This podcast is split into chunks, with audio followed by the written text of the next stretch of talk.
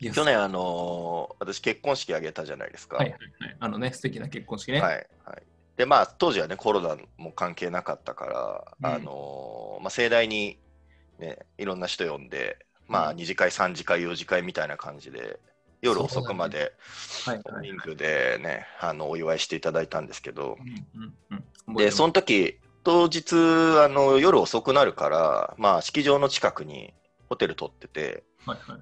うん、で全部あの4次会ぐらいまで終わった後ホテル一泊して次の日家に朝帰ったっていう感じだったんですけど。そうだね、泊まってたもんね。そうそうそう。家帰ってとんでもないことに気づいてうんあのご祝儀の一部がうん。盗まれてたの、え？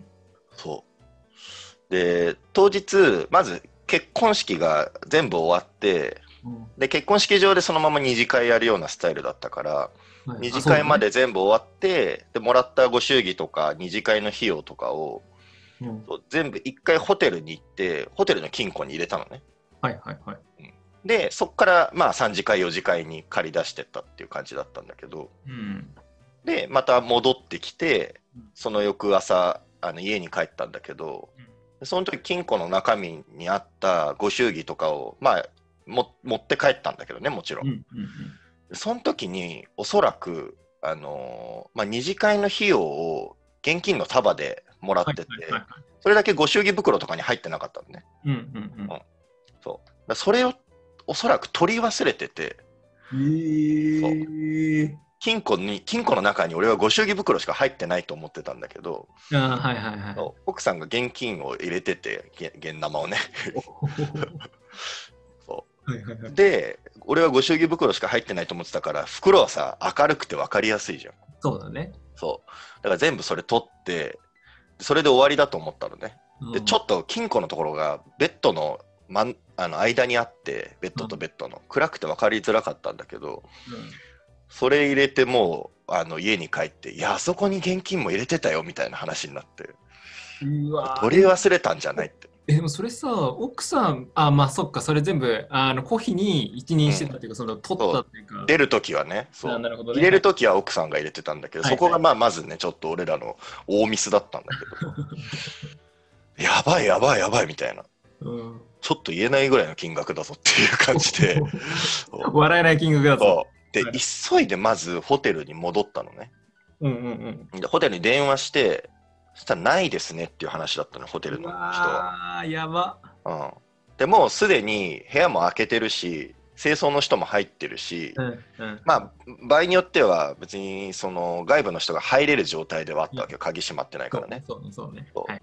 でまあわちょっとホテルの人もわからないですけど現金はあの確認できてませんといやーはいはい。でもうもう一度確認してみますって言ってそれでも確認できてませんって話だったからじゃあちょっと一回言っていいですかっていう自分たちで確かめたいですって言っはいはいはい。でてまああの到着してもう結婚式翌日よもう ヘトヘトの状態よ俺ら 朝まで、ね、飲んだりしてね人生の一大イベントが終わって。そう、もう幸せな気持ちでね、お祝いしてくれてよかったね、楽しかったね、みたいな話から一転、やばいやばいやばいみたいのけが引くようなな。。そうで現現場着いて、うんまあ、確かにもうないのよ、すっからかんになってて、うんうん、はいはい。でもそもそも入れたかどうかみたいなところの話にもなるんだけど、うわーなるほどね。そうそれはでも確実に入れてたと。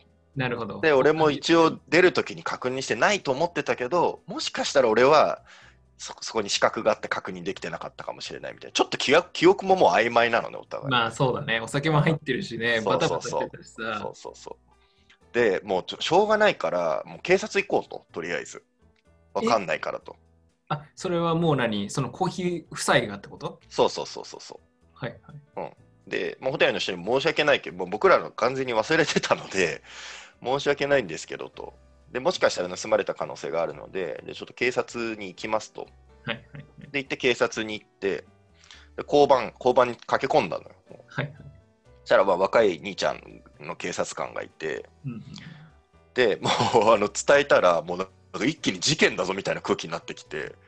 で、まあ、こうこうこういうところでまあ盗まれたかもしれませんみたいな話して、そしたらじゃあとりあえずあの現地向かいましょうと、うんで我々も向かうのでみたいな形でで行って、そしたらもう警察の方々が3、4人ぐらい来て、でホテルのその部屋に、あの、俺ら夫婦と警察官4人ぐらいと、あとホテルの従業員3人ぐらい、支配人みたいな人、もう完全にあの現場なのよ、事件の。それもう殺人事件だそうそう。で、現場はもうあのその当時のまま残してもらってて、うん。でそこからもう警察官の事情聴取が始まるんだけど、まあ、ドラマで見るみたいな アリバイとかを聞くのね、もう。ええだからつまり奥さんはあの12時から何時の間はみたいな感じで。すごいね。で入れるときどういうふうに入れましたか？みたいな。うわすごいね。番号は何番設定しましたか？みたいな。そう。でもう本当鑑識の人まで来てそのその後えー、指紋取っときましょうかみたいな感じで。なんかすごい空気で。なるほどね。はいはいはい。でもうホテルの人もホテルの人で本当に申し訳なかったんだけどうん。もうわ我々としては、まあ、清掃していてと。でその時には見つからなかったという話で。でそのまあ容疑者としてはさ、まあ、俺らが嘘ついてるかうん。清掃の人かホテルの人かもしくは第三者かみたいな話じゃん。そうだね。その辺だね。そうそうそう。って話になってるから、まあ、警察官もいそれぞれ疑うのね。